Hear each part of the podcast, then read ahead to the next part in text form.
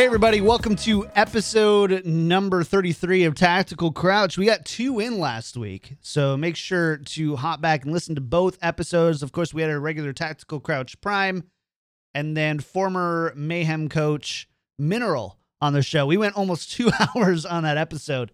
It was really fun. It was a really good Mhm. episode. Make sure to go follow or check those out because um, you don't want to miss them. And you can definitely listen to them on your commute passively while leveling in WoW, which I am still doing. So, uh, too much time for that. But we've got a great show with me. Just the normal crew this week. Uh, Joe and Yiska, Volamel and Yiska, of, of course. Good to see you guys. Uh, So, I, didn't, I didn't know if. Joe was going to wake up for the show, Yiska. I Yeah. have my alarm set. I'm always I'm always ready. I'm always on time. I didn't know I, if I would still be awake. Uh, he um, so we usually on Tuesday mornings, like Yiska and I will chat back and forth, and then about 10, 15, store show starts at eleven on Tuesdays. At about Mhm. ten fifteen, Volamel is still offline in Discord. It's just still offline, and if, if Joe is up, he's online in Discord. So basically, he's only offline if he's at a wedding, a funeral, or sleeping. So um we we kind of were like, are we? Is this happening right now? Is Joe gonna sleep through? But not today. No, I should. I, I turn my computer on. I get up at like one my time because the show starts at two for me. So I wake up, turn on my computer, I ran into the bathroom, showered, brushed my teeth, came out, and I didn't have Discord open, so I was awake. But yeah, definitely. Uh, it's a it's a heart it's a heart stop every time. You know, you gotta gotta rush and get everything done. Got to make sure to put I'm the plaid shirt man. on. So Got to. It's it's the the uniform. Yep. Did you iron this? Hell no. Little Look at this starch. little starch will do. Keep it keep it nice and crisp the entire time. Um yeah, so lots of stuff going on this week. Well, not really, but big things going on this week. We have to Mhm. talk about the big news in the room, but before we do, uh, make sure to follow the show at tactical underscore crouch. Tweet us your questions and topics you'd like to have discussed on the show. We do record the show live on Tuesdays at 11 a.m. Pacific time. Even when we have nothing to talk about apparently. I'm just kidding. We have stuff to talk about. And then of course you can watch and listen anywhere podcasts can be heard as well as on youtube at youtube.com slash kick tripod so um, you can get it everywhere. There's no excuse not to listen to the show throughout the week. We put it everywhere for you is what we're trying to say let's uh let's discuss the news I don't I don't know. That's a thing. San Francisco Shock defeat the Vancouver Titans, dealing them their first loss as an Overwatch League team. Still undefeated in the regular season, but Mm-hmm. Yeah, undefeated. it's true. They're, this is their first loss in on an Overwatch League stage. Yeah, four to two on this one. Uh, man, I forget where we landed because we kind of all said, uh, was it Joe? Was it you and I who said Shock, yeah. You Shock guys would win, yeah, and then yeah, Yiska yeah. said Vancouver. Vancouver. Mhm. So Yiska, I'll let you go first with first with th- some thoughts, man. Like, what what happened to your boys here? So it was a, a bit of a weird match, I would say. Mhm. So the first map is like people are already like in voice saying, "Oh, I think I'm going to bed early. This looks so one-sided by Shock, and uh, this is not going to be good series." Then map two rolls around, and suddenly it looks uh, directly the opposite. Like, wasn't it Paris, right? And they get full held. Was it or was Paris the third map? No, I think Paris is third, and then you had Kings Row second. I'm pulling Kings Row second. just to be sure. I think that yeah, that might actually be true. But um yes, certainly then this series almost looked like in the direct uh opposite way. And then I would say I was surprised up until that point because after map 1 I was also already thinking, "Oh, oh, maybe the conservative pick of going with shock w- would have been the better uh Mhm. thing." Then it's switched in the other direction also. It looked like Titans ha- were having fun on stage. I remember that one particular play on Paris where uh, Haksal got Choihyobin with a Farah um, displacement, hmm and he f- threw him off the map and stuff like this. And he he was like laughing in the final situation, and they were just having fun, right, while winning games. And it didn't look competitive on Paris either. So that in itself was um, was then interesting that the ser- series once again tipped, and then it actually looked n- not nearly as close as it was in in the first match, and also pretty decisive.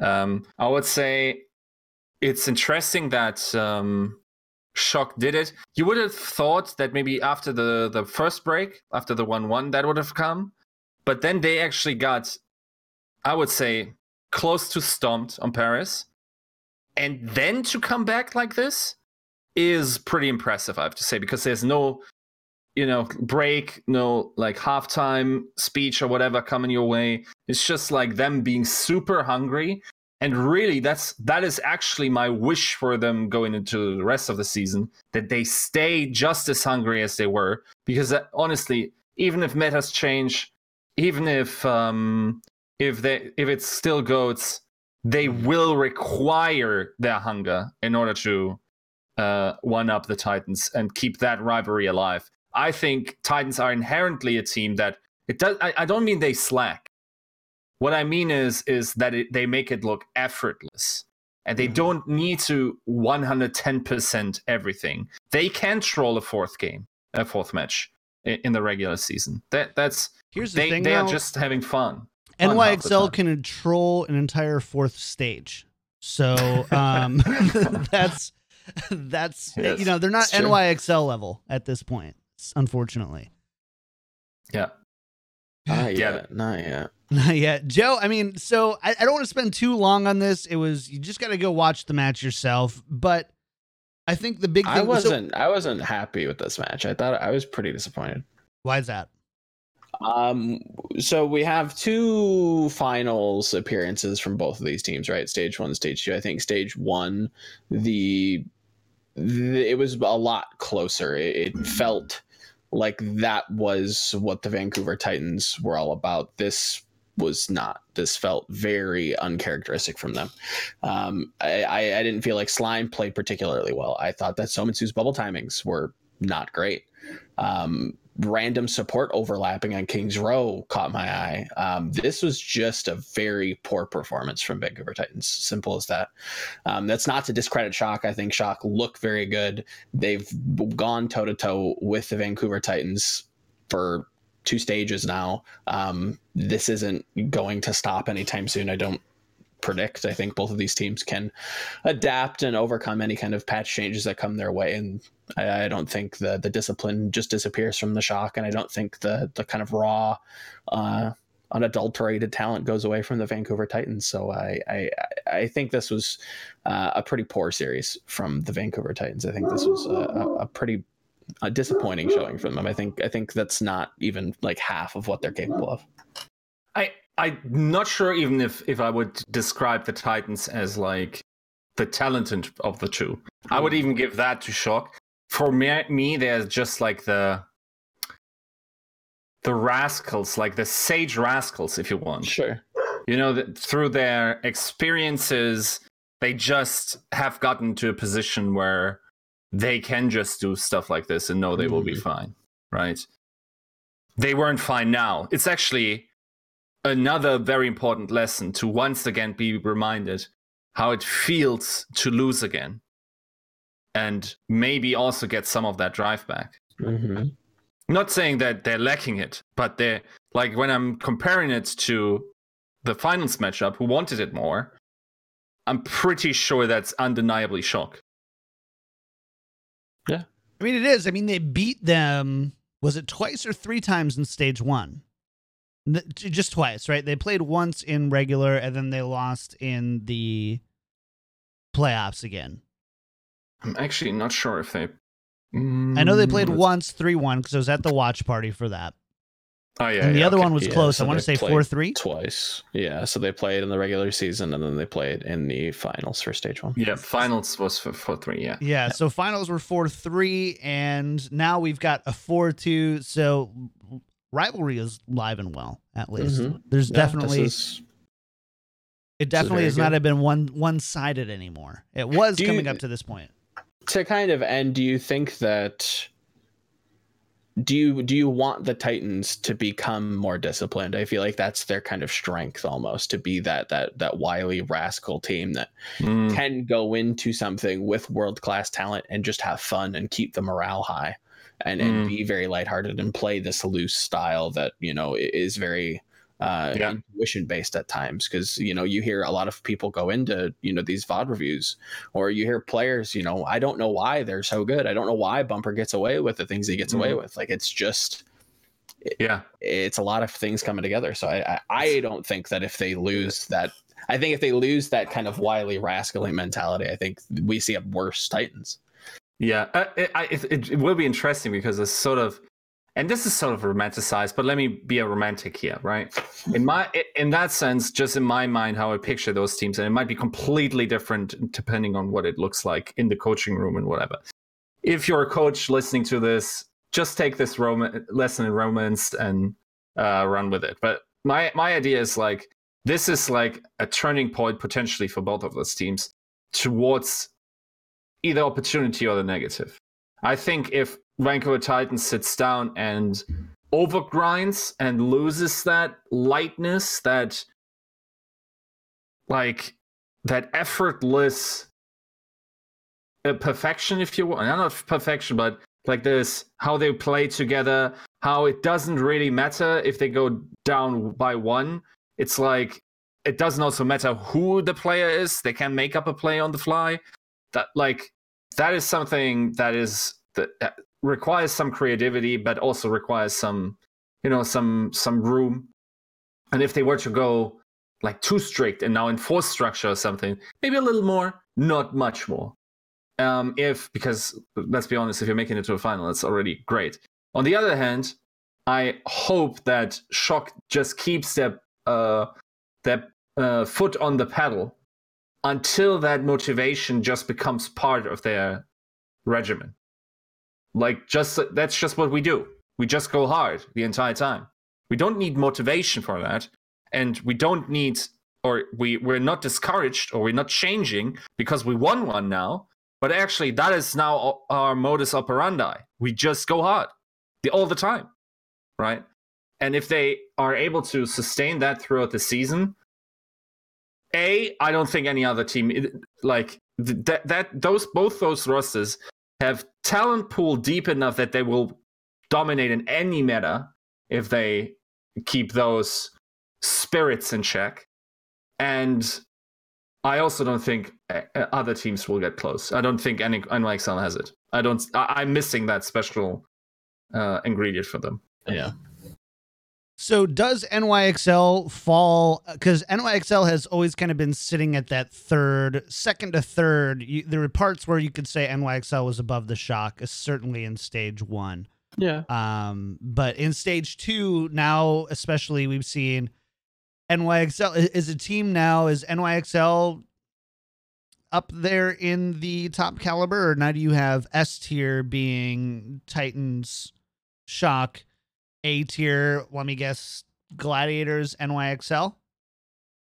Do you put Gladiators up there in the uh, A tier? Are you not ready to yet?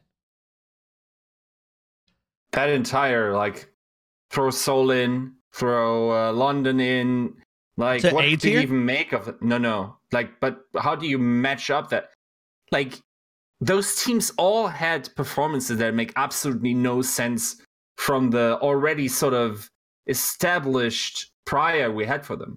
They just have breakout terrible performances. And then there's also Spark.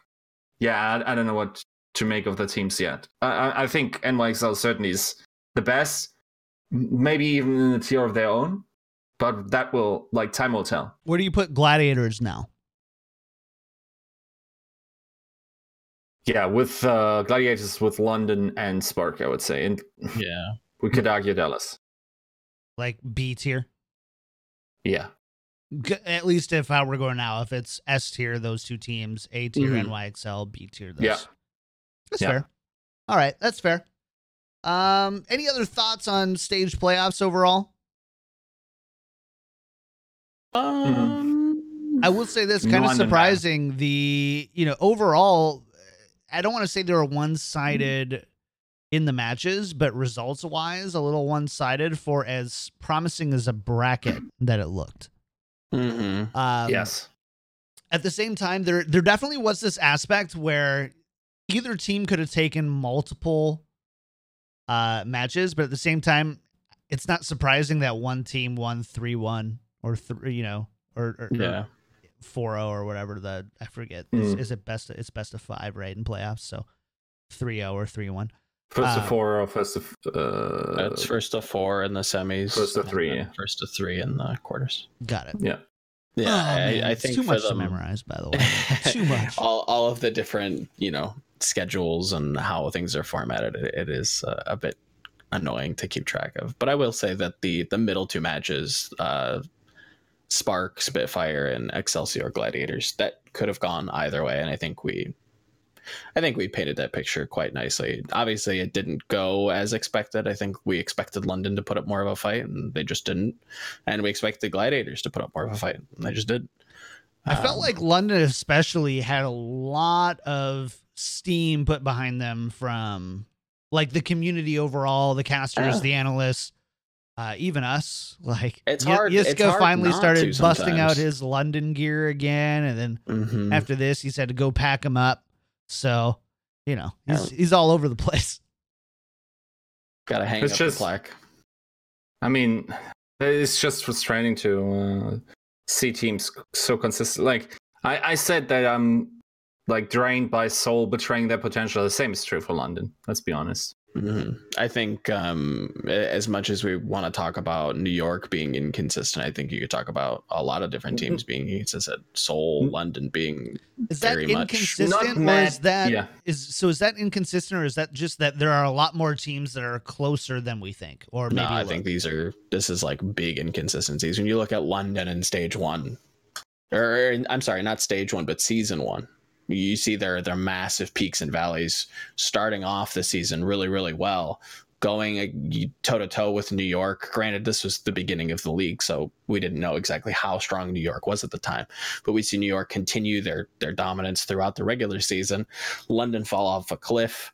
Then they come back towards playoffs. They win the first season. Um, now we're still we're still seeing shades of that in in season two, and it's it's becoming more of a systemic problem rather than um, just a individual. I think something has got to give with them. Um, probably similarly with Seoul and and even NYXL. Like there's Uh, there's something about the way that they're built. There's something about the personnel that just isn't working. Yeah, the the thing is, honestly, I wouldn't even put NYXL in there.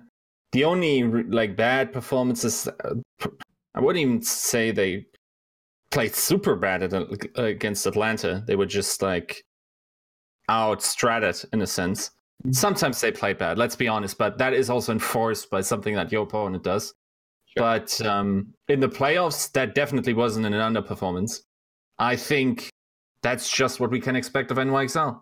They are not world beaters. It's just that much of a difference between Shock and Vancouver and the rest. Like that was just an if you run this 100 times the series, this is the average performance. That is what how good we can ex- expect on average the NYXL to perform against one of these top two teams. And Shock would have smashed them as well. Yeah, without a doubt. So, last question, and then I do want to move on, and I'm I'm gonna double check this this uh, just to make sure I'm not stupid. Um, yeah. So, Shock stage one go four three. Was that just a severe underperformance from Shock growing into themselves? Like, why why can a team go four three and then go into think- a perfect seven and zero?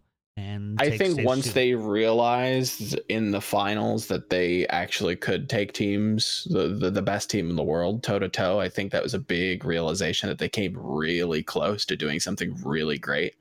I mean, even if you go back and you look at that regular season match between San Francisco and Vancouver, that match was pretty close. Like the, the scoreline does not really indicate how close that match was. Like right. they played each other very close. Now, Well, I feel like so sorry. I just want to Yeah. clarify one thing really quick. There's this kind of answer that I always get every time. It's that they had a harder schedule, which no doubt, stage one was a harder schedule. Sure. but it's still like to be the best team in the world, you have to win hard schedules, Mhm, and they, definitely. you know, they beat Titans here, so there's very clearly something different than Yes. than than shock stage two than from stock shock stage one. I think so I don't I don't like this the schedule argument. That feels like a really uh, easy cop out to quantify something that actually is probably much more deep. I think once they took Vancouver so close, they came so close to actually beating such a dominant team. They go into stage two. They're, they're the kind of preparation for stage two a lot more disciplined. Okay, this is doable. We we came really close. We saw the finish line. If we just tighten things up, we run a tight ship. We can actually do this. And this is what happens when you have prime shock. The, the discipline was there yes, did they have a, a, pretty questionable schedule in terms of you know how strong it was this stage? Sure, they dropped zero maps. That is a clean and disciplined team right there. Titans again. We can talk about their them their style and how loose they play. They drop maps though. Shock. Nobody's taking a map off of us. We're going into the finals. They drop what three maps the entire playoffs. Like this is a this is a strong team. I think that was a wake up call from stage one. Fair enough. All right, I want to go on to the next step here because I think we spent a little longer on that than we had originally planned. Uh, Florida Mayhem continue to make moves. Signed Fate last week. This week, Byrem. So, uh, is that, am I Oh. saying that right? I think. Like Byrem? close enough, anyways. Uh, so uh, Byrem, formerly of Blossom and NRG Esports, and uh, supposedly, or not, not even really supposedly, it's pretty kind of well known at this point. Was kind of uh, removed from Blossom for boosting Mm. in a dramatic fashion, if you can um, understand Korean. Hmm. So. I'd love to get your thoughts. I mean, you you two are are the uh, Korean scholars here.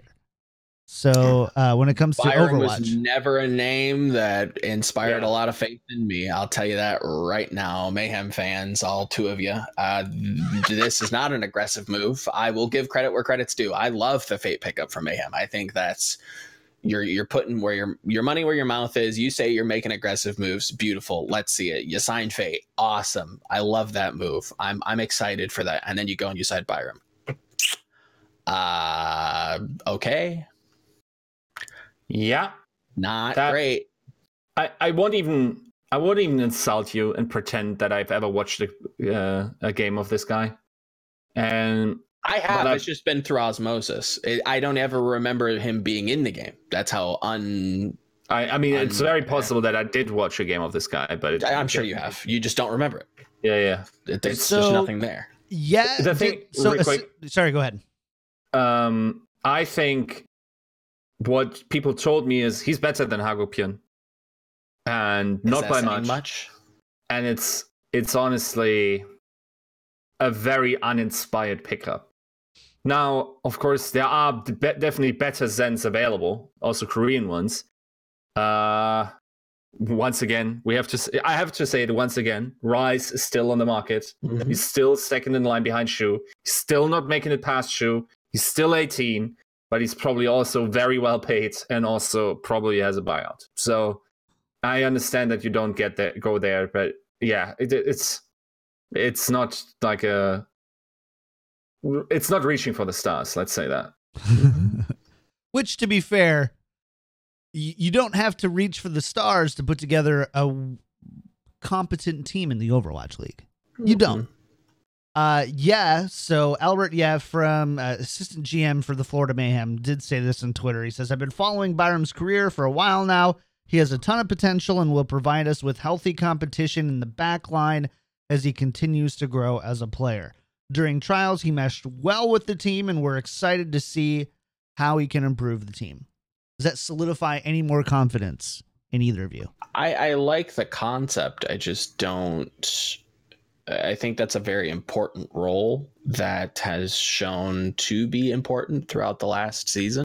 Um, and I don't think you can afford to skimp at it. I don't think that role's going anywhere and how important it is. Um, even if the supposed 222 lock comes through, um, I, I still imagine that the flex support is going to be a very important role to your team. So I, I think that's a that's a quarterback level role. That's a point guard. uh, If I'm maybe getting basketball correct, you know, this is a, a very important role yeah, yeah, okay. that you need. A pitcher, for instance, right? You, this, this is a role you want to invest money in and have some of the world's best talent um, and, and overpay them.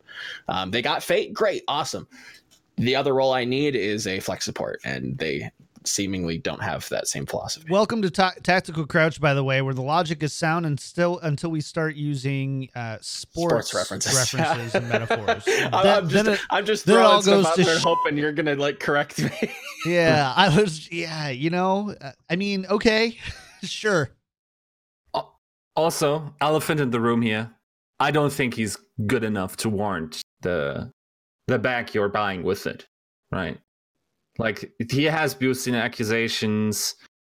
Um, A little bit further than some- accusations if he's being removed from a team for Yes, such, yes. right? yeah, yes. I'm not sure. I'm just saying accusations. I don't want to. Yeah. You know, I'm not sure on the absolute specifics of this case.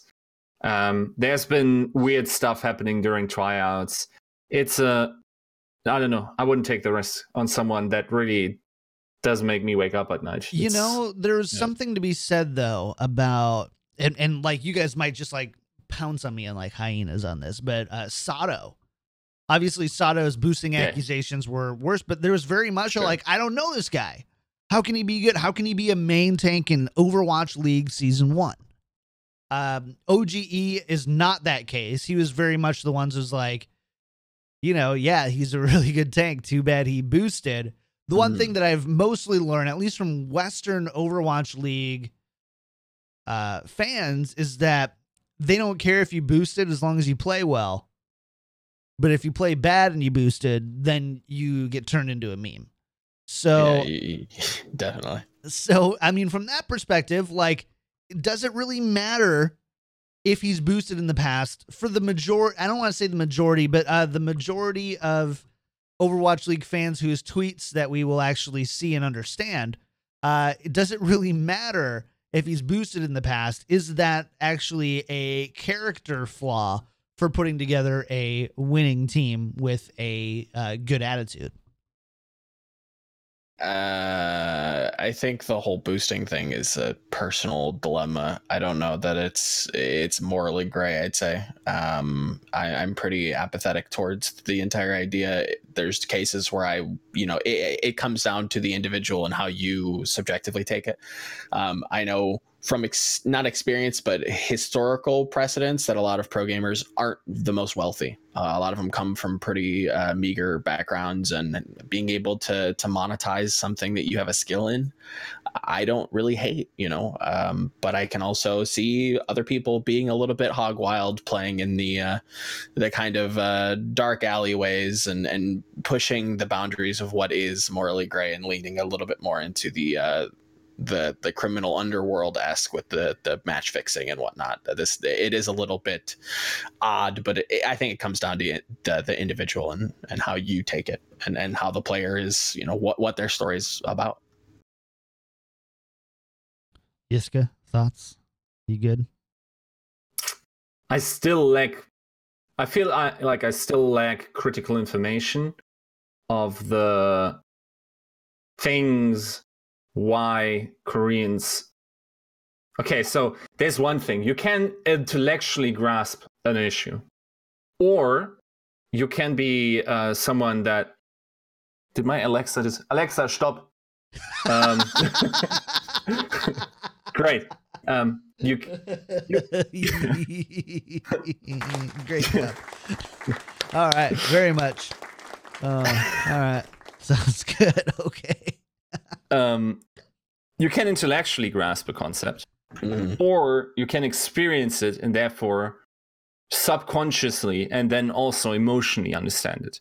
And the severity that a lot of the Korean players, the Korean community reacts to this tells me that it is probably a big deal. And what I care about is having Korea stay the environment to create elite level players. And if the latter is suffering from this, and therefore less people, less talented people, play Overwatch as a result, I Mhm. care about that.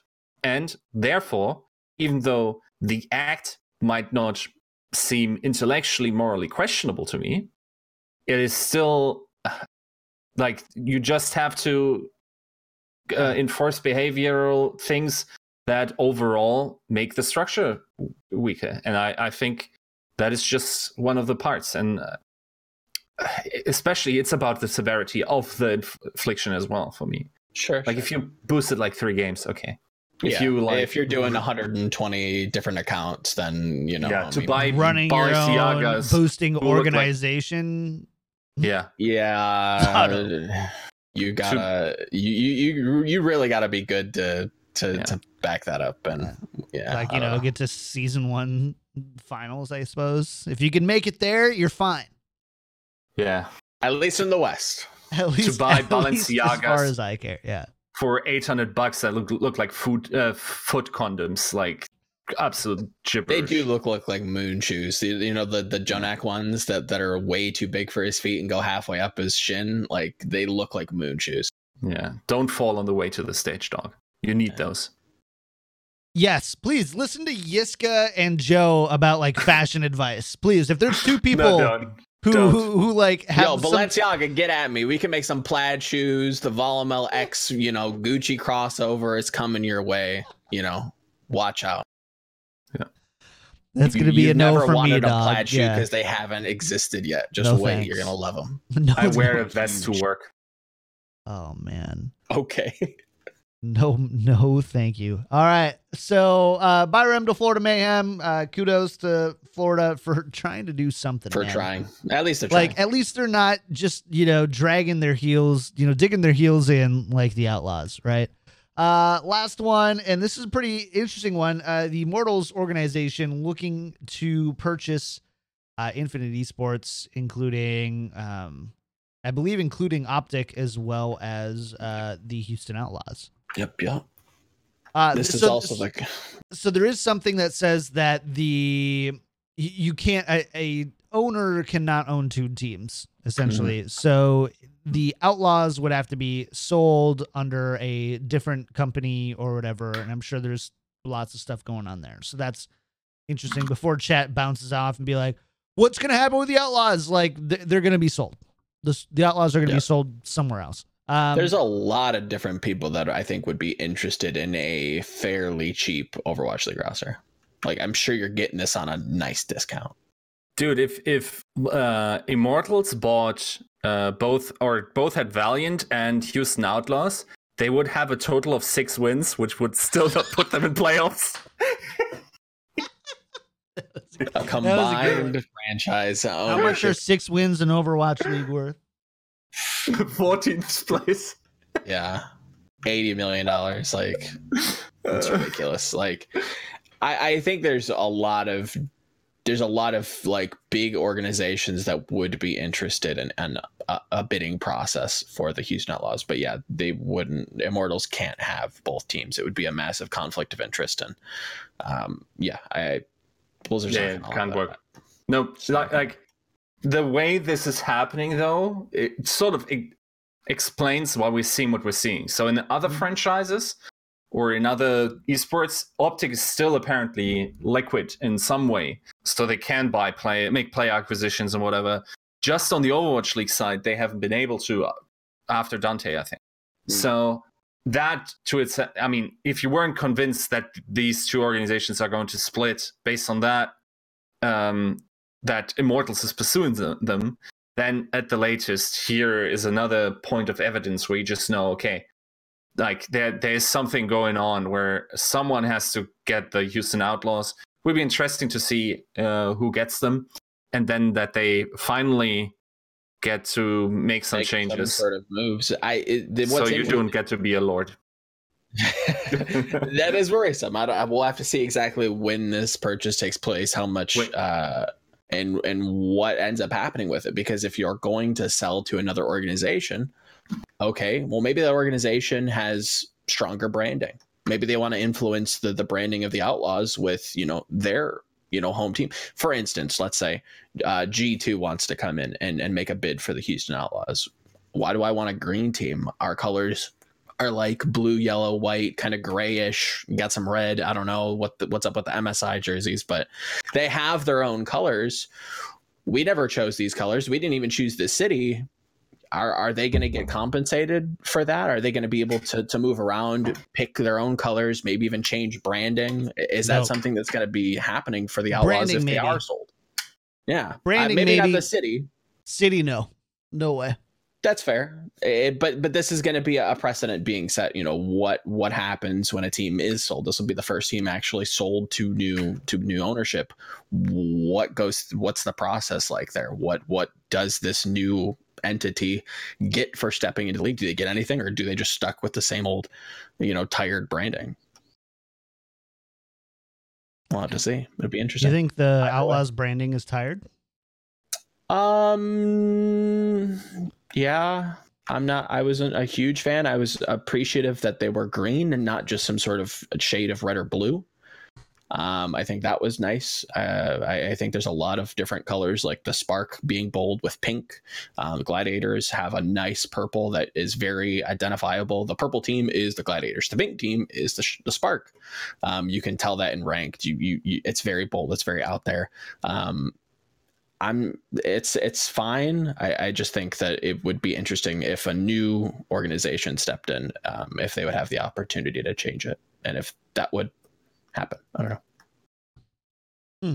Yeah, I'd never liked the Outlaws branding overall. Like it was just a little too on the nose to me. And then they always like mess it up too. I was also are like, on Team NYXL and I had people just trash me on Twitter for for weeks. Be like, "This is the worst Telling you branding you- I've ever seen. Yeah, Doesn't make any shower curtain. sense." And I'm just like, Doesn't "All have- Big smart. It was really smart. it's abstract.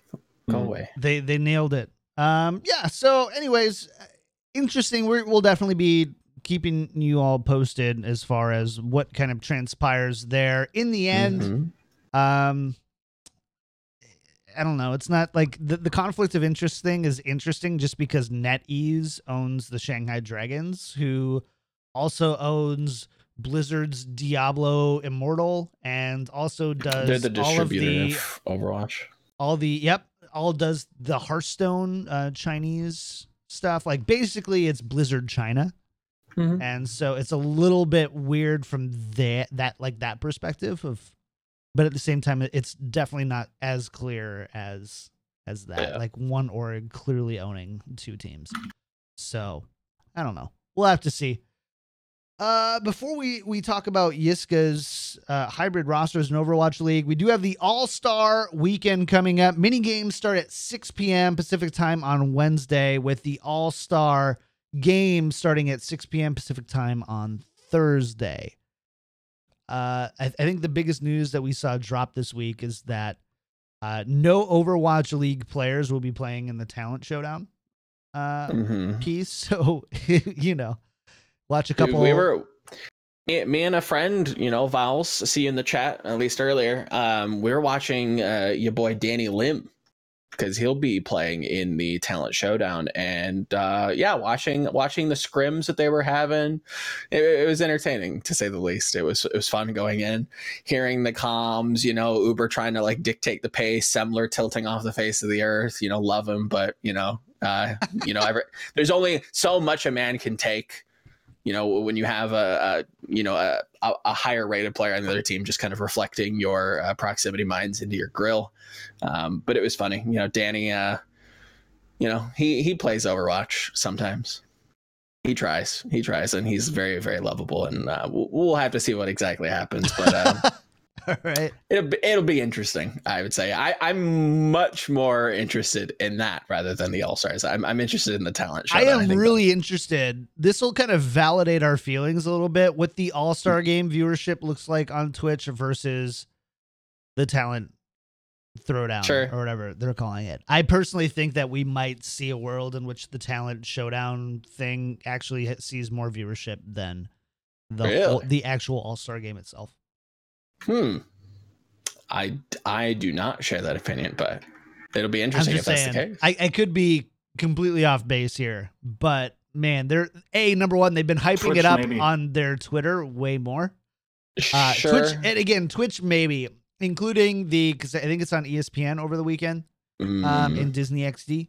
So to be fair, like that that could be totally different. I don't know how those demographics work and how It would be they interesting, interact to with be social fair. media and everything. with else, all but- the, the the people coming out of the woodworks to tell me that you know the the Vancouver Titans are my favorite team and uh, we only vote these players in because we hate goats and then hearing a pushback against that again I'm still trying to figure out what the community thinks it's it's uh you're a fickle bunch so It's it's, just figuring out which what who who am I talking to today you know the, the collective definitely does not have a singular opinion which is nice but uh um, it, it's tough to pinpoint where where ma- the majority sits most of the time. all right. Wait, the community thinks. Nice one, IBBP Hmm. twenty six. There is thought there. Um, I don't have to agree with it. Yeah.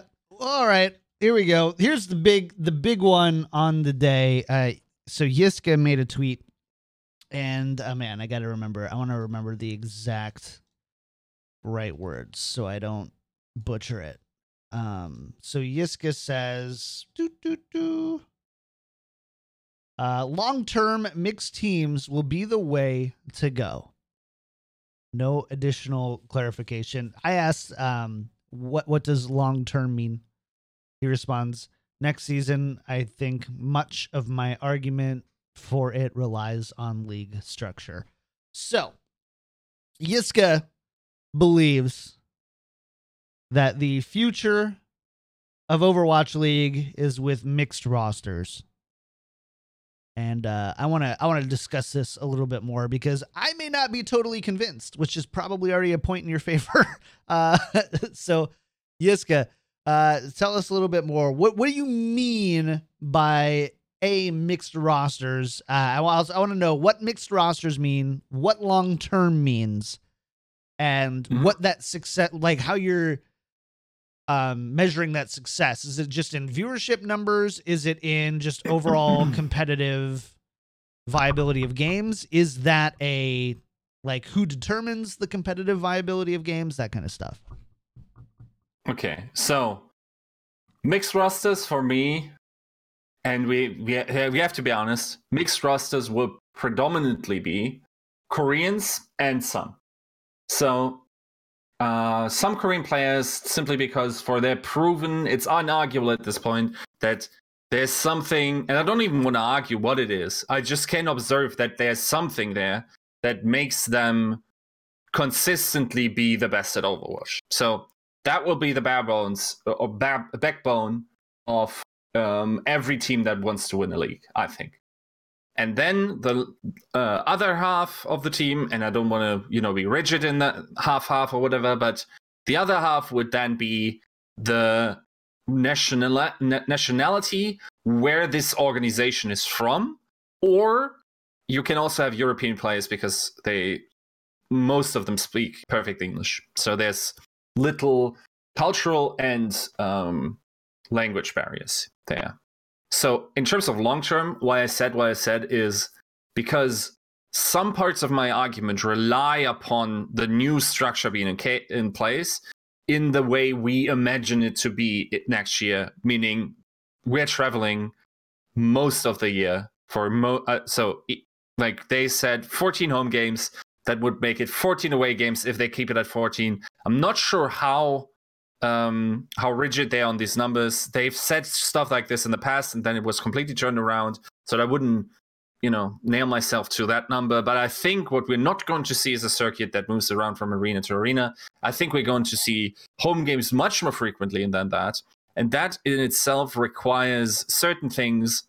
We we can start with visas right so you start off the season and you probably want your core players in the Koreans already established, already geared out with visas, because your only way to feasibly fix, short term fix your team and affect your season is otherwise to get Koreans from other teams or Koreans that have previously been in the United States, because we can presume that your team has to travel through the United States in order to get to these other nations. Also, has probably had some uh, different visa. We can also talk about. uh, I'm not sure. Do you need a work visa if you have to be in the US for six teams or more, on depending on your schedule? Th- those are questions to be answered. why we need I s- bench, by the way.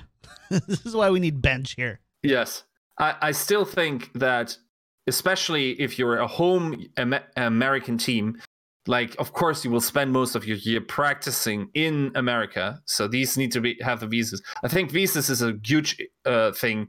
Like currently, so many trades are impossible because they wouldn't take effect uh, uh, until it's too late in the season if you're a team currently trying to still get into the playoffs or the play-ins, right?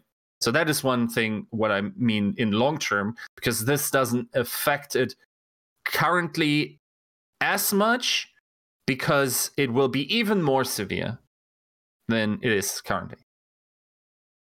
So so the, the one major question I think I have about this and this isn't really I, I think it's probably an obvious one is language barriers so, uh, so just like is is language barriers you think just not as big of a deal as people make it out to be? Is the overall curve of that really forgiving? Whereas once it's kind of established that you're probably going to work with people who communicate in a different language than you, that you know, in baseball, for example, there's a lot of people from especially like South America who are amazing at baseball who speak little to no English uh, come up here, play baseball, hit dingers, pitch strikeouts, and no problem.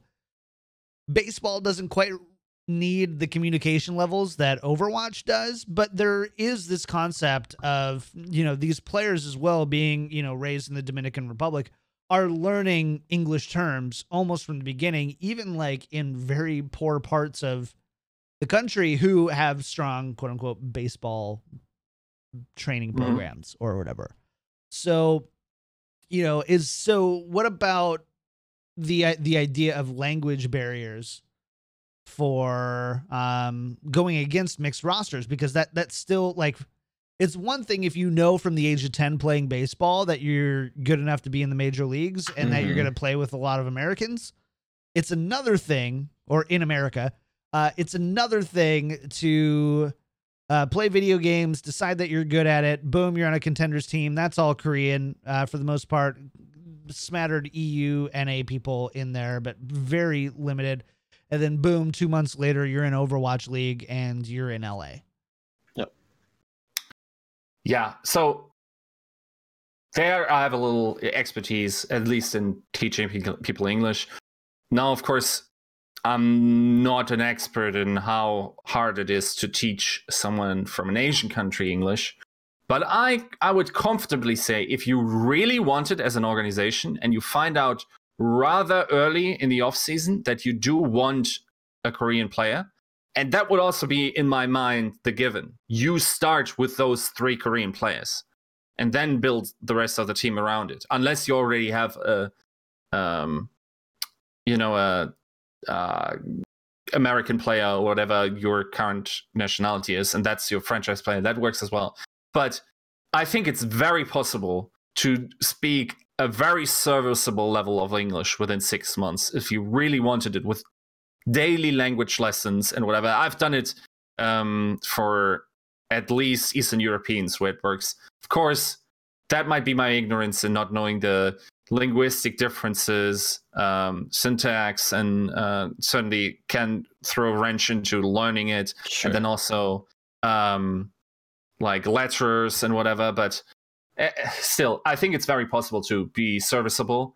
And then, honestly, the one thing that I have to say is, and when you teach languages and when you learn languages, you realize that a lot of language learning is also learning culture mm. because language reflects culture in a way, right? So the idioms that you have tell you something about the fabric of this nation in some way, right? So um, it is also important to acclimate people to culture as much as uh, uh, that is possible, right? So to make them feel at home and whatever, right? Now, that is certainly a challenge. Yes, that is but that is one of the only challenges you can realistically field as to say that uh, um, a pure Korean roster is going, always going to be su- uh, superior. That's fair. My, I, th- I, think my biggest problem from this is that conceptually it uh, sounds great, I, I, I think there's a lot of holes there. I, I think that, like you mentioned, um, language does reflect culture, and my, my biggest thing when it comes to to language barriers aren't necessarily in-game translating and in-game you know understanding it's everything that happens out of the game or trying to explain complex ideas to players that might not be able to, to understand that. And do you have the right personnel? For me it comes down to the personnel. I don't think we can make sweeping strokes and say that everybody Again, yes. is is going to do this. I think that um, some teams that have chosen this identity Yes. if invest in enough into it like you mentioned before previously on the other show like you have to invest and you have to kind of double down on okay we're going to be a hybrid team. What do we need to make that a success? If you're going to be a all western team that can work as well but you also have to invest into it. I don't think this is just a best case scenario for everybody in the league. That's that's where i would uh, ask for clarification. Do you think this is the best case scenario? Do you think that hybrid rosters are the best period? Or do you think it's based individual case by case Uh, okay. The only case where I don't think it is is Seoul Dynasty, because they don't have to make that. Like a lot of the about Titans? No, t- Titans. Okay, Titans. Just in the sense, this is not a long-term investment for them.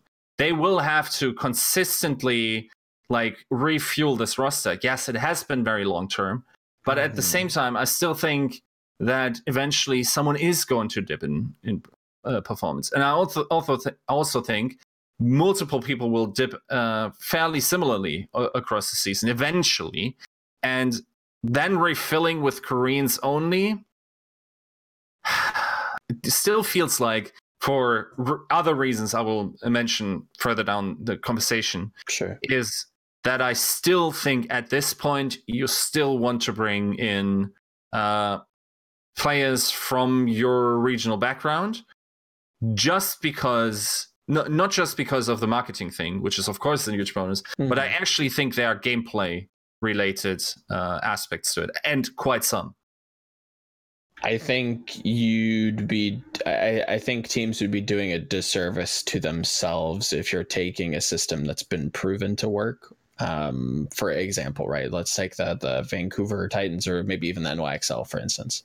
Um, obviously, all Korean, all Korean coaching staff have no infrastructure to support a Western player kind of uh, breaching into the team. Um, you decide that uh, okay, great, we need to move to English because the travel is going to be too grueling in 2020 now you have to make three or four you have to completely change. You have to rethink maybe not change but you have to rethink what you're doing with the team. I, I think there's a lot that goes into it. I think this is just a case by case. Long term i still think it's a case by case. Everybody um, by 2020 i will say that i think teams have to figure out what they want to do. And if you're still unsure then you're going to fail Well, I also think that the idea here is how do we get the most talented roster to play at once? And assuming Yes. that the most talented roster only speaks one language is at the very least super limiting, right? And and I definitely Yeah. see that perspective is the best talent is Korean. The best talent is uh American. The best talent Sure. is German. Lols Mm. in the chat. Uh just kidding. Sorry, Yiska. Um the Yeah, never is German. it's it's not it's just some of the just never. German. some of the best GM and coaching talent though is my god. Uh so uh bes- besides that they're really good at telling people what to do. Um so there there's this idea of how can can you adapt an organization to accept the largest amount of talent without having these cultural differences um Mm. like like affect at a level that would cause you to play worse than you would if everyone spoke the same language Mhm. and we've seen it work successfully in sports so you're definitely not like uh totally baseless in in the sense of having an idea of like this works elsewhere there is there is still a really kind of raw and, and kind of undefined talent gap that we still see even in competitive um Overwatch League, but just competitive Overwatch in general, where you still have teams going 0 and 7 with Korean players that are also teams going Yeah. seven and zero that are completely split. I mean, the shock the shock Titans are essentially two teams. To your battling best out this- for either side. Yeah, yeah, the Yeah. best philosophy, the best of both philosophy here. Mhm. I mean, even I, I have to agree that just based on empirical evidence, one has to say that currently, still in the system, pure Korean ta- teams have historically done better. And that is true for London Spitfire last season, and NYXL, now the Titans. Uh, is there another full Korean roster that certainly not Seoul? Uh, yeah, but in general, like there's there's less negative um, examples of pure, pure Korean roster. Sure. It's it's just I th- again the the structure will change so much next season, and course. crucially for me, what I'm more and more realizing is that it isn't necessarily about the players. For me, it a lot relies on the coaching. Mhm. And for the coaching to be Korean, that seems to be an important aspect of, of coaching. It's at least in some parts. I also think that the idea to have two coaches in sort of a similar position or two coaches that just share responsibility one western one uh, korean that work together and don't let that divide happen is very important and sort of to like mesh these cultures it is hard not not gonna lie but it's it, it's probably also more challenging than having a homogeneous roster in that regard. But the upsides of having that work just like the, look at the cu- current season right? There are currently Sinatraa is my season mvp so far. Sure. super is arguably the best main tech in the league. Moth is a top three main support. Was that true? That's also a copy Crusty took over? pasta from last year. like I, I swear that's a copy pasta from last year. Yeah, that eventually came true. Yeah. And under, and we have to say Crusty, but also Junk uh, Junkbuck's uh, guidance and Shu. I, I I think is also one of the analysts, but just like a a really diverse roster. You, by the way, you can also look it up in every industry. The d- diversity of opinion and of backgrounds is valued. The value of that company goes up. It's a it's an absolute economic reality of performance. You cannot deny it. I don't care about your personal po- politics. That is just empirically true. And that in itself, just like the cross pollination of ideas, of cultural aspects, of maybe, maybe, you know, if you have leadership that can tame the undesirable uh, parts of one's own upbringing and then bring it out in the other guy that's lacking in another in another area or in, and to cross pollinate in that regard right? It also makes your it raises the uh, level or the desirability the market price of your players. Dude even like Sinatraa displaying that he's able to play amongst koreans if you now wanted to sell him off to a purely Korean team in order to get that hybrid roster, his market price certainly is inflated by that variability, right? Mhm. So it, it, there it makes sense. It makes sense because the Korean talent pool is n- not an endless well. It will. It, it's almost it, okay. It looked drier than it I now does, right? Right, but eventually, Overwatch. It's it's probably also not about the player numbers. Korea keeps surprising. At the start of this contender season, I wasn't convinced. I'm still very. I, I will debate everyone who tells me that these last two contender seasons were as good as they were Yeah. beforehand. That's Yeah. simply not true. There's certainly a degradation of talent, and also because probably co- coaches have been siphoned out of that scene, Yes. right? So I, I think that's the biggest problem with all of this is that it has little to do with the players. It has more to do with the market demand of the players, and by proxy, you need someone to coach them. And there just isn't enough coaches to go around, and that's why I, I, this was my big problem with when Mayhem decided they were going to go full Korean. Okay, you now have to pay almost an inflated value for a lot of these players because they're going to be scouted by a lot of different teams because a lot of different teams have either full Korean or partially Korean rosters. where there is comparable talent elsewhere that you could get on the the cheap and be able to find a coach to coach them on the cheaper, right? It doesn't make sense financially in terms of just pure capital that again, you're kind of just bleeding here. Um, I don't think the talent, I think the talent is degrading. I will say that. Um, but I don't, I don't know if But I'm that happens. willing.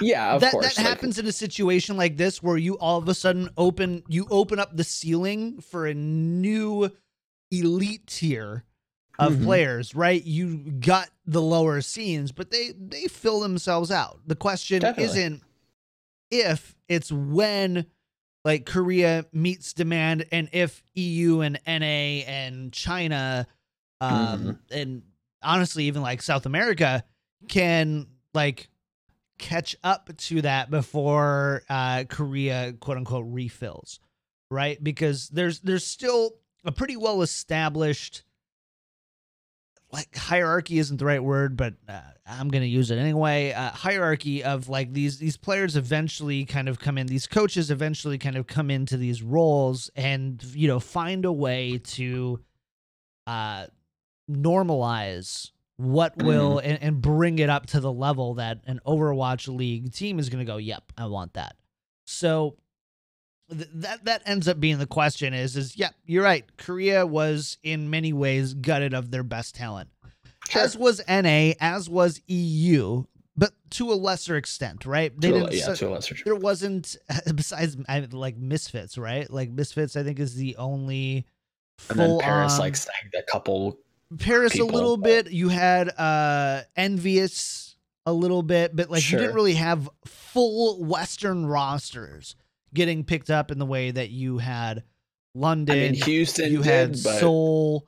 it wasn't uh, anywhere near like. I. I would say that yeah, Houston full sale like FNRGFE for the most part. I think they added a couple people, but for the most part, it was like Yeah, that was the guess. core. I But even guess. then, like, would you say that that was the best that NA had to offer? I guess at the time, maybe that was you know amongst one of the the top teams, but you never took the coach. There was you know who knows what ended up happening with that, but it, seems like there is going to be a, a there's going to have to be a change if it is a hybrid move. Um, I assume that more teams are going to be filling out their bench to uh, kind of answer a lot of these same questions that Yisk is posing um, towards the midseason. I think you're going to see teams just add midseason talent. Look at the fuel. You know, they like their contenders main tank. What do they do? They bring him up. Doesn't mean he's going to see a ton of playing time, but if the case arrives in 2020 when we're traveling, maybe OG gets his visa a little late. Maybe there's a flight delay and they have to play. I think his name's Trill. He's fine. Yeah. Right? He's a good main tank. He'll be scrimming with the team. Will he see starting time? No, but you're going to need that bench to rely on because travel is a logistical nightmare. Simple as that. Also, are you ready for a Yisk analogy? Go for it, my brother. Okay, Hold Here we on. go. I'll just start it now. Go ahead. Okay. All right. So think of a player as like a PC that should run your games, right? And there's like talent, and that is like the the makeup of this player, just the talent that he is, whatever it's given by, right? That's the hardware. Then there's like the the work ethic, like the moral code, the drive, and that's all the BIOS. And then there's the software, and that's put on by the coach to like run strategy and run like um, microplay, whatever. And this is very annoying, by the way. the sound. Sorry. um, the you know the the software, right? Does anyone really believe that Koreans have better hardware? Fuck no, dude. Get the fuck out, you racist piece of shit. All right. So then, yes, they might have a bias advantage. They might have something uh, that is um, Yeah, being the like, most technologically advanced country in the world, second above above the rest of us, anyways. Like what China? So, what is the solution? You upgrade the BIOS and you upgrade the software, meaning you get coaches in and you get leadership in that fundamentally changes the way how they run. And how do you do that? Dude, Money. there's two things that. this is so American of you. Very, thank you very much, Mr. Capitalist. Um, no, but there's like as a as a teacher, again and again, when students fail, right? They have to repeat a class. Mhm. Here in Germany, you have to have like a three or four um, performance level system where when you don't do well, you go like down one level. And whenever a child drops one level and they're completely destroyed and they lose all their friends uh, from school or whatever, the thing I tell them is you get into that class and you sit on the nerd table. You look around the classroom and you tell me who the best players are. And through this social environment of do, uh, identifying as like, you know, like someone who's the best in class and who studies, you actually start becoming that the power of identity and the power of social environment. So now these players from NA are also already being raised among and Mhm. by people that create those social environments, that create drive, that create a structure that has been monumental for Korean esports uh, success, right? So we're upgrading the BIOS for, for these players. We're upgrading the software. Things went, that we didn't like that wasn't accomplished as much in esports history, and players really had to hard code themselves when Western players w- wanted to uh, compete with Koreans in the past. Now we have the infrastructure to get all the software updates around the world. So I hope though I didn't lose anyone in this an- analogy, but I, I think it's honestly uh, at this time we we d- now, and I'm not saying every Overwatch League team does, Mhm. but certain Overwatch League teams have re- demonstrated that they do have the resources and the willingness to um, invest the resources to make it so that we can have these players work, that we can have the best player in the world, Sinatraa, at some point in time. Mhm. That hasn't been true. L- like, tell me when when an American was the best player in the world last time. I don't think I can even make out an era other than maybe Surefour Maybe. in beta. There like was 2015, yeah. Okay, fair. I want to say there was there was some moments where Jake on Genji was pretty. Nah. Dude, come at me, man. Come- like a Reddit all star. come at A me. man that never was good in his Dude. career during that time. that, that's fair though. Never played No. Korea. That's or fair. Apex. Yeah. No. Yeah, that's Jake. I mean, no, Kor- sorry. Korea, Apex, they're they're the same. Yeah. Uh, yeah, that's fair. I Upgrade guess. your BIOS yeah, you're kits. right. I was wrong. I was wrong. So I, I think th- now we're kind of coming, and again, I agree with you. Like conceptually, this all sounds great, but what happens when we don't have the people to identify good bio? What happens when we don't have the people? We fire the fucking that- hack j- engineers. We gotta fire him. Fire him. bring a bring. But who, who do you who do you bring in then? There's only so many people that have Koreans. demonstrated. There, I okay, then we go back to their well's empty. Now what? No, we haven't. We haven't gone at the well of talent scouts in Korea. We've gone in at the well of coaches, and by the way, we have not even gone at the well of talent scout in the West. no, yes, I, I that is in Like, itself is a problem. talent scouting is a problem. I think that's a whole other discussion, but I don't think talent scouting is the the dilemma here. It's building a successful environment. That is running low in numbers. There's only so many successful Korean coaches that you can say, okay, you have a track record to prove that you can provide a, meaningful environment and you can build a meaningful environment no matter where you are. There's only so many people that can do that. So you're either taking a chance on somebody that says they can, but their track record isn't uh, as pristine, or you take somebody that has a- an experience building, but maybe doesn't have the success as much as the other person. So there is a trade off that I think we're just kind of glossing over and, and saying, again, in concept, this would be great. If we can just do this, that, that'd be beautiful. I think there's a lot of logistics that make it harder than it seems. You know what the actual tragedy is? You know how that talent agency thing that GGA tried to do with like Alakis back in the day, where they got multiple teams in? Imagine if Huck was the guy they asked. Dude, we would be swimming in it right now. Like, how dope It, that would it be. certainly would uh, would help. It would incentivize people to at least trust the system. I have a question. So who who ultimately though ends up scouting the scouts? And then from there, who question. scouts the scout scouts?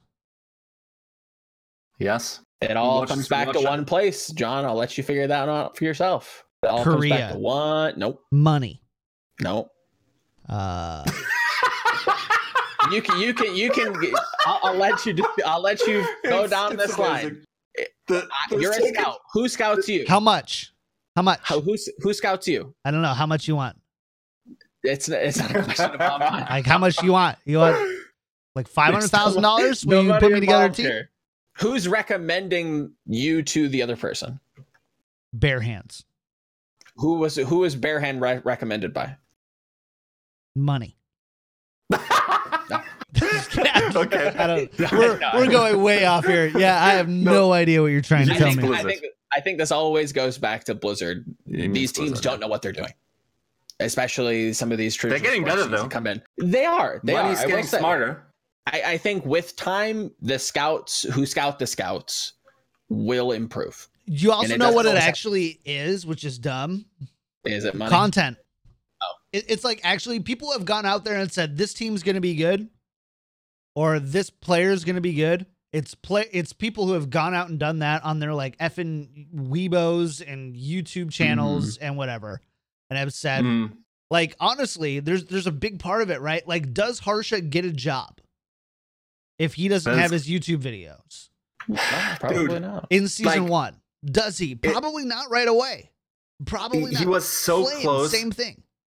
Dude, Harsha is a top three talent scout in Overwatch, and he was very close to not getting an Overwatch League uh, what, uh, job. I know. I would say that there is a very real. It, it literally comes down to if like if if Joe gets an owl analyst position, which he should.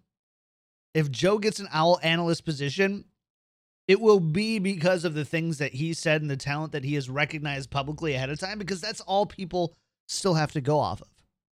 In too many cases. In too many cases.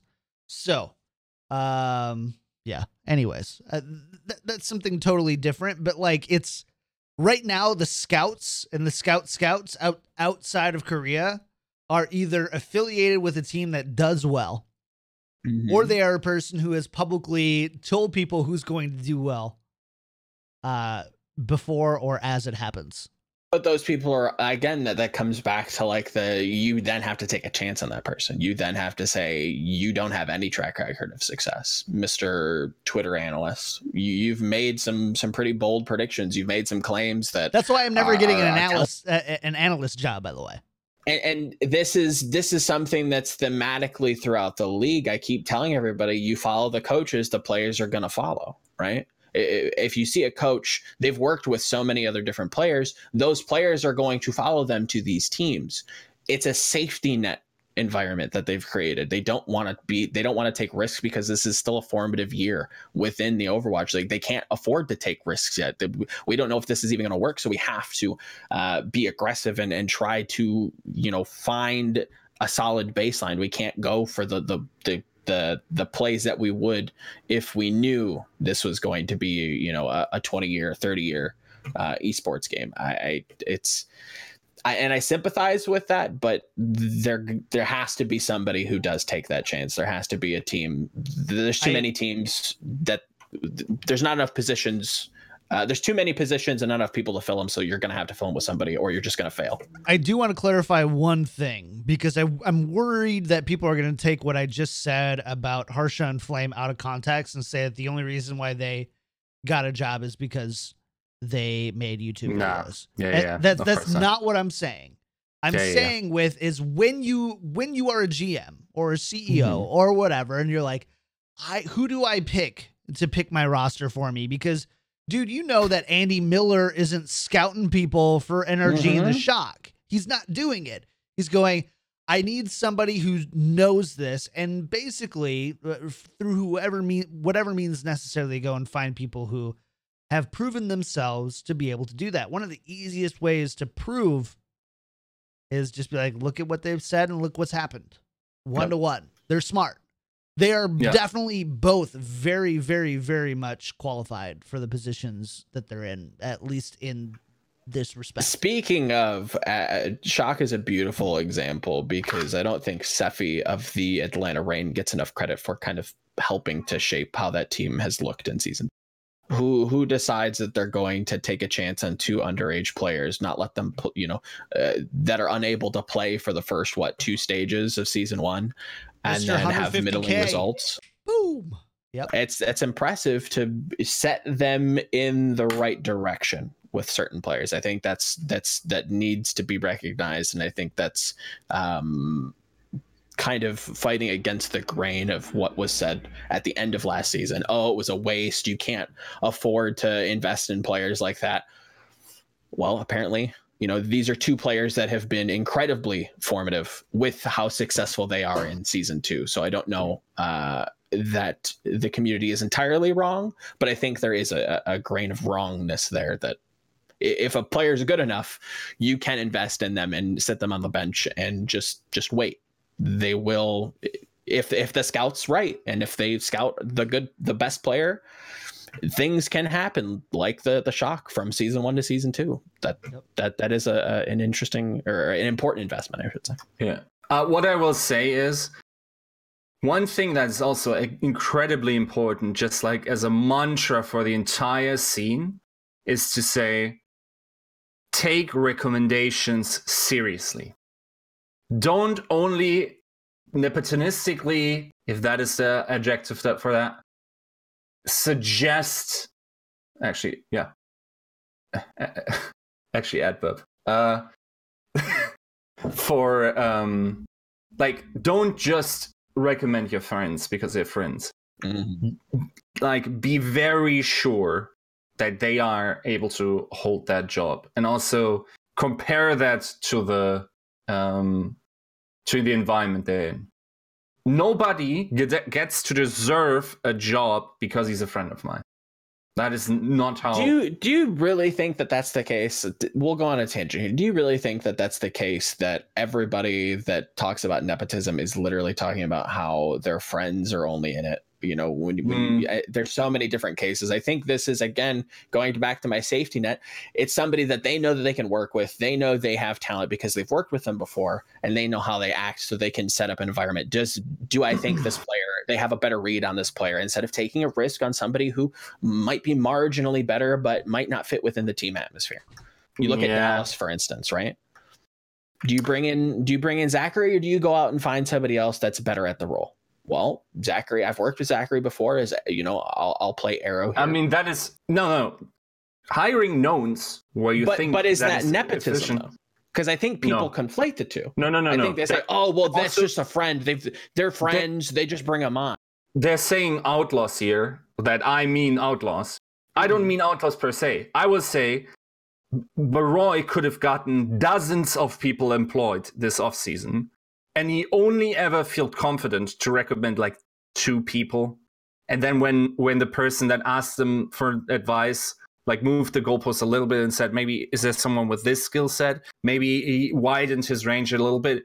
He didn't get people employed just because like he's friendly with them or like has a friendship with them. He actually recommended people and like gave solid advice based on the best of his ability and that's all i'm asking i'm not say telling you that Sure, of course. of like you should hone your skills in, in like judging your friends or whatever Mhm. but be realistic and like try to be outside the um the possi or take an honest look at the possibilities because you're also not helping your friend if you're being honest Oh, of course. Like yeah. you're throwing That's them the in worst the thing that could happen. Yeah, you. That's the worst thing that could have happened. You don't want to. Bl- you have to time when you, you know, uh, evolve and, and blow up. Like you don't need that that early in your career. You don't need it uh, that late. You have to find that that middle ground that is the right place, the right time. I have the time. I have the resources to be able to invest into that. Um, it, it's it's a it really is a timing thing. You can't do it too early. straight up we're not big enough as an industry not wealthy enough as an industry to have this kind of redundancy we need very very competent people in every position or it will hurt We're also not established Yes, enough to uh, Yes. recognize competency. Yes, exactly. That that again back to my scout the scouting scout right? We don't have the sit. We the don't have the scouting foundation scout is set in place. almost more important than the scout at this point, yeah, right? and- like and we've this seen is- this, this is multiple all- times. We've this is multiple completely times. Yiska's point. This is this Yeah. is something that he's coined that, that I'm I'm fully on Mhm. board with. That is probably the most important investment that you can make in a team, regardless of player. You need somebody if this is going to be a franchise league that can identify people that can build environments to not only the individuals but finding the individuals to help build you that environment. That's By the way, I think Volamel and cap. Yiska would be really good at that. If I'm gonna be building an owl team, so Trevor May is gonna, you know, get his Seattle team. Yiska and Volamel, right there, dude. Front office. We're the fat. Let's We're go. The fat. Let's so- fucking go.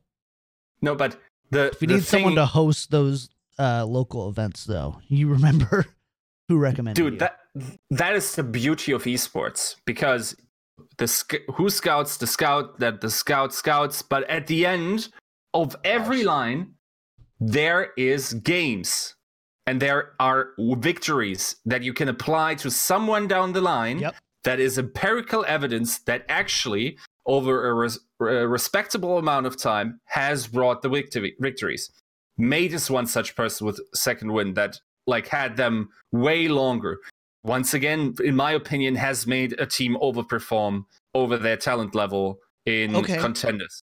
Second wind as an organization, whoever does whatever they're doing, for them to be able to stay competitive with as much poaching as is going on. Maybe he's not good at contracts, but he's certainly good at looking at talent. I need to I need to ask this question then though because that uh, there's another name that comes up with the inverse of of uh, people who have gone from teams who maybe have quote unquote overperformed to now teams who are underperformed. Uh, Bare Hands, right? So you have Bare Hands coming from NYXL, who is a team that obviously did very well in season one. You bring him to the mayhem and you see uh, plateau if you're being um, completely optimistic. You could even say got worse um, from the end of season one to uh, season two. So, is there a world in which the GM can actually not affect the team as much as uh, we're uh, postulating here? Okay. Definitely. Can I just get, going in outright? If this second rebuild fails, Out you go. this project is done. That's fair. If like if there's okay, in sports you continuously will have managers that because people also in startups realize through failure if the person has demonstrated an ability to learn, then that is not a loss and you can reinvest in him. So if this rebuild looks better because they learned from from the certain things and they become more competitive and there is a trajectory, a noticeable one to think, then the doubts are gone, right? Or not not completely gone, but you can continue a working relationship. If this is the same train wreck, you're gone, mate. That just I- has to happen. I see some. I, I see chat talking about budgets. Now, uh, let me make this very clear. There are teams that are doing infinitely better than the Mayhem with very tight budgets. That that exists. So it's not a budget question. Mayhem it's a do not have a not tight budget, to be fair. To my knowledge, That is also like true. They're No, no, no. about middle of the pack in terms of budget. So I'm I'm not sure if that's true, but I will like we had my um, mineral on. Sure. It's not, you know, him being the only coach.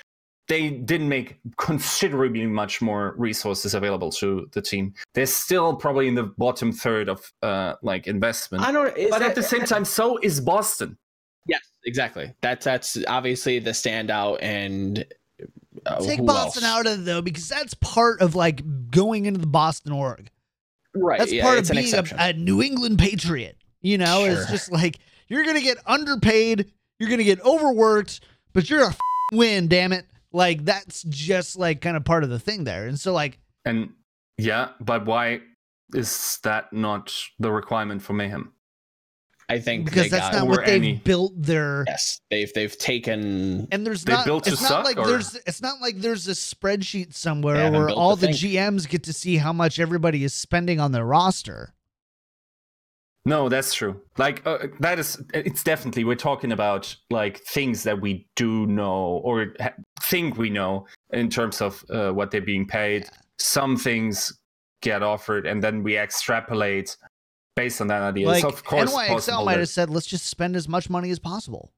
Let's just Yeah, spend as much as much money as possible to win. Look at because that's what the other teams are going to do. So how much can we afford on a roster? Okay, we Yeah. can spend five million. All right, let's spend five million. Whereas Boston might have been like, you know what? Let's let's find the best talent here. I don't think everybody's Yes. just going to go and look for who's the biggest names here, and they're going to be fought from. Uh, how much of a difference is there there? Like, there's definitely philosophical difference, and we're not old enough of a league to be able to like say which one is right or wrong. No. Yeah, I mean, it certainly there's some. In German, we said Welpenschutz. Like for you know, There there's is. this Dapenschutz, Yeah. Wel- Vape- Welpenschutz. Vapenschutz, Yeah, big Okay. vapes, dank clouds. No, it has nothing to do with Va- vaping. Big ol' Vapenschutz. It's like for puppies. Puppies. So puppies You vape rarely puppy. get bitten because there's this thing in their face that makes them cu- you cute to mammals. And Joe has that. Yeah. Yes, and you will never outgrow it. Um, but yeah, that's why m- women only call him cute, never hot. Um, oh no. Friend zone on a podcast with two other dudes. Let's go. I say not being in a relationship. Okay. Um, but basically, yes, because the industry is so young, people should assume Welpenschutz at this point for some of these uh, people that run into a honestly pretty new system for you know the entirety uh, of like it's very very new grounds and there's new metrics and it's all hard yes but again i have to be very unfair and require you to be the absolute most talented people on your team if you want to be a gm Fair. All right. There, there's a couple of mailbag questions. We have to go through these quick because we're already going long and I don't want to go much longer, but they were really good questions. So I want to go through these really quick. First, from Beardy McBeardface in the uh, Overwatch League daily Discord, which is still a thing, but not really. Go to Yiscord. Go to Yiscord. That that's my go-to. Like that's where I've I've like said, you know what, Tactical Crouch is gonna live here. Uh, and but this was a really interesting one, at least from the answer. Uh, Mayhem has a minimal chance of making playoffs this year, and Fate, being a season one player, has his contract expiring at the end of the season. Wouldn't the Mayhem be better served by acquiring upcoming talent that they can lock in for the next two to three years and build up for season three and four, signing a tank who is going to be sought after by other teams and probably going to command a fairly high salary seems like a big risk. He may just get picked up by another team in the off season. What do you what do uh, what do the Mayhem gain from this long term? Yiska, you're the one who provided some insight into this question, so maybe where some uh, uh, correct, uh, incorrect misconceptions came about. Okay, can you elevate that explanation real quick? You just got a message that was important. Okay, fair enough. Sorry. So Yiska's mom DMing Yes. during the show. Yeah. Ah, Yisk Mama, come on, let's go. Uh, so it was the questions about signing Fate in the middle of a season when Yes. they had perceived that their their contract is expiring at the end of the season. Okay. All right, I remember. Okay. So one thing I'm not sure of if that actually works at all, if that's even possible in the Overwatch League based on the contract structure. From all contracts I've seen, contracts aren't bought out. Contracts are re-signed, and therefore the new duration of the contract starts uh, running up again. Now that doesn't mean that it is impossible. I don't know. I'm not a lawyer. Definitely don't, don't take my word for it. Just saying, based on the contracts I've seen so far, where people switch teams, existing contracts don't run up the signing with the first org. They start up forever, whatever the duration is, with the new organization. Now, the second part to that question is it worth it to sign Fate, who may be a hot commodity, or is it worth it to sign for next season? To invest in talent and scout talent now to do so in the future? And why don't we see teams do that more? I have my Uh, opinion, but again, we'll start with So I mean, the meta's changed so wildly. Like in my mind, signing Fate, maybe that is, dude. I'm still not convinced if superstars are burning as long as we think, or if if superstars actually blow up in a miraculous supernova and nobody ever sees them again. Right? It's it's very possible that the life half uh, life halftime of a star player half is co- half lifetime. Is that how? Oh, it's a okay. half life. Yeah. Yeah, Shelf yeah. life. Yes. Um, of a of an Overwatch League player is fairly limited. Also, depending on what kind of m- metas we're playing, how often the game switch changes, what other massive uh, changes to the game are coming. Even we can even talk about what about Overwatch 2 po- possibly down the line, right? Stuff like this, where Yes, It- we can, Joe.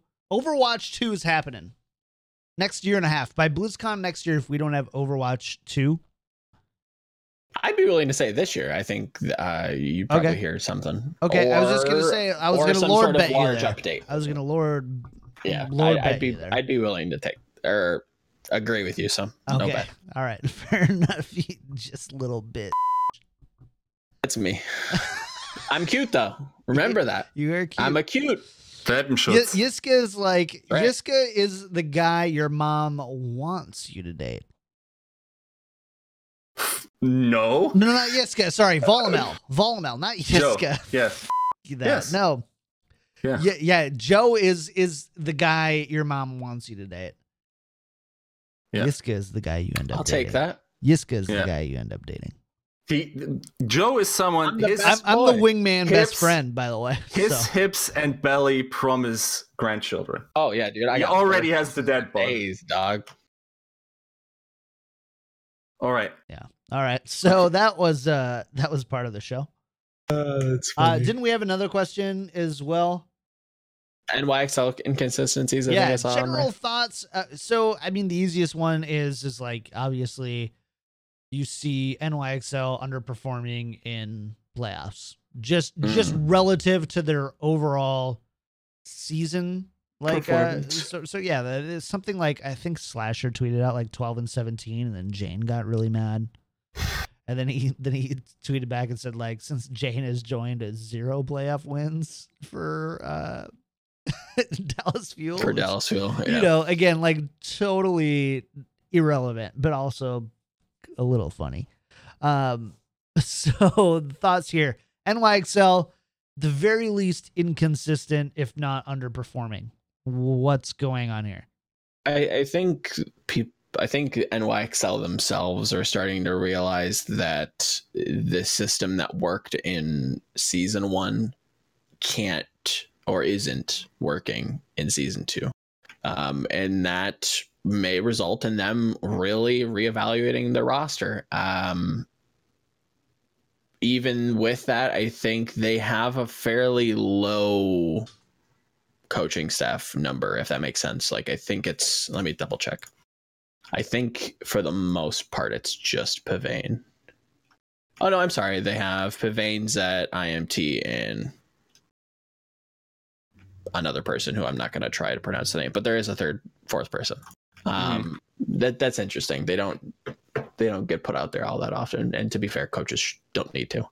Um, maybe that's not the case. Um, yeah, I guess it, it's a style. It's it's a, a a philosophy of how you view Overwatch. Maybe has to change. Um, maybe it's the the way that you. Um, yeah, I, I think I, I would say it's a style. I, I think I'm willing to put put my foot. But-. Okay, wait. So let me let me get this straight, right? So we're Mhm. talking about playoff matches, right? So the first ever stage playoff, they lost to London, correct? Not Yes. really a disappointing performance. no, Then they win stage two, correct? Against sure? Philly in the finals. Didn't they also win stage three against Boston in the finals? Uh, I can look. I'm pretty I sure need to I'm look. looking I at. thought that they wasn't Houston. Didn't like. Didn't Houston beat someone in stage one? No, they made stage one playoffs and lost to London. Okay, so they did, right? So now they have two stage playoffs. Yeah, you're Okay, they lose to Valiant in the finals, so they've made four finals. then this season they that is the one upset I I will say. Like e- even Valiant wasn't necessarily an upset by this time, just based on the trajectory Yeah. they were on. To me, Seoul is the only upset they've ever had in playoffs. The Vancouver series certainly is not playoffs. I don't care about your 12 17. Look at the fucking games they lost. Angry Yiska. Yeah, Jesus Christ, the comments this man makes without even watching all the ones. I, I think a lot of this stems from the core coming from Apex and and this LW Blue like never amounting to much of anything. I, I don't know that that holds a lot of weight with the NYXL, um, but but I, I I will say that they're at least in season two. Would you agree that they're inconsistent? Based on the Atlanta series and the Seoul series, yes. Yeah, that is the I- three I games. Three this out season, of Aren't those both playoff games? no, Atlanta, Atlanta was The not Atlanta one was Atlanta was Yeah, one but playoff, so one not, was- right? No, Atlanta was both regular season. Both this right, stage. yeah, yeah, yeah. Yeah, you're confused because the schedule makes no sense and they met each other like back to back, Back to yes. back, I'm yeah. not confused. I'm just stupid. Uh, like, let's be real here. There's a lot of games, man. Not Yeah, confused, just Them all stupid would be a really good name for a competitive Overwatch podcast, by the way. Not confused, just stupid.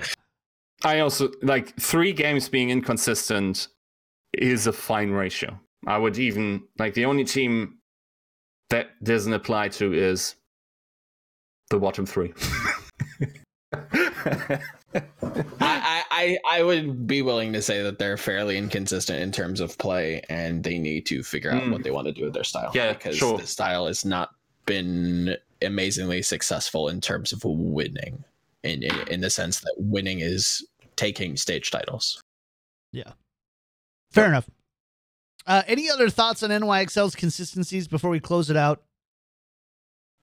Um, Should have kept Janus and Ark. Definitely not. Um, I But would friendship. be. I I think people are going to start paying for Libero. I said that last season. Maybe. midway through. I think people are going to start really shelling out for Libero. I think he'll he's a beautiful fit for a lot of different teams. Um, maybe not a hybrid team. I don't know if there's a ton of uh, precedence to to say otherwise, but I, I'd be willing to assume that they want Flower in. Flower wants to play. They've invested in him. They seemingly want him to play. They wouldn't have kept him around if that wasn't the case. Um, in in that sense, I think Libero ha- is going to be on the uh, the old selling block. I think he goes to a, a nice team and does very well for himself in terms of Who's a nice team? Who's not a nice team? London, good team, not a nice team. Houston. Libero, maybe to London, not to Houston. okay. You're right. I You- think Libero You did a really good Libero job at London's setting the beautiful. pendulum, yeah, swings pretty far there. So You, you- good, bad. I, I gave you answers. fair enough. Even though like London is not a pendulum, it's more like a guillotine that just what what are these these knives called? You know that you have like in Dark Souls that swing from left to right and Like a scythe. kick you the plat. That's yes, that's that's London. London is a safe, Whereas There's some right, sort of a booby trap and some sort of Yeah. temple. All All right, right, beautiful. fair enough. Um, yeah, so we're gonna go ahead and get out of here. By the way, chat, if you are still here, we're gonna stay after we close out here, ask answer some of your questions. So uh, don't go anywhere. But if you are listening on uh, YouTube or any of the podcast outlets, you know, iTunes, Google Podcast, Podcast Addict, uh, this is going to conclude the show. Big thanks for hanging out. Really good show, really fun show. We almost were like kind of worried about can we make this show interesting this week? With we're like, yeah, we can do it. F- yeah, we can make it happen. So that's what uh, we did this week. Thank you for tuning in. Make sure to follow the show everywhere at Tactical Crouch and um, subscribe, like, donate, whatever you need to do. We're still talking about that Patreon. We've we've gotten some thumbs up saying like, yeah, I would love to support you guys through that way. That would make a lot of sense for me. So we're still talking about it, but yay or nay. Make sure to um, let us know your thoughts on that. Before we get out of here, though, Yiska, where can people find you? What do you have going on this week? So, I think I'll do um, I'm thinking it over on the investment topic, how investment pays off in Overwatch, just to once again signal boost this concept because I think it, it will do well in the wider community and resonate a little bit, and also maybe kick some investment loose, maybe some willingness to invest.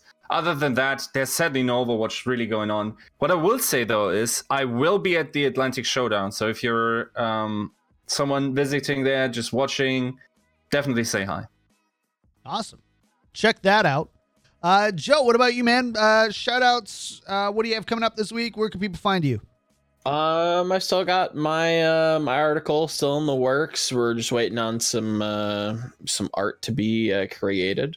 Um, once that's done, we will be publishing. It's going to be a big one, so be on the lookout for that. Nothing, you know. It, I'm a narrative guy. I'm not a leak guy, so don't don't assume it's leaks. But it, it's it's a nice uh, journey through the history and the future and analysis of of a, of a certain player that I think deserves it. Um, in terms of what's upcoming, I'm going to be trying to do some content around Pacific Showdown. Um, and why I think uh, that'll be a very entertaining showdown. Maybe not the best Overwatch in the world, but uh, a lot of different picks. If you're if you're somebody who voted All Stars based on DPS, maybe you want to tune into Pacific Showdown. Awesome. Um, as for me, you can find me everywhere at Kick Tripod at at Kick Tripod, uh, Twitch, YouTube, everywhere else. You can find other Overwatch content. If you're more just like chill, just kind of overall, like you can go to Joe and Yiska for very specific Overwatch, Overwatch League, competitive Overwatch stuff.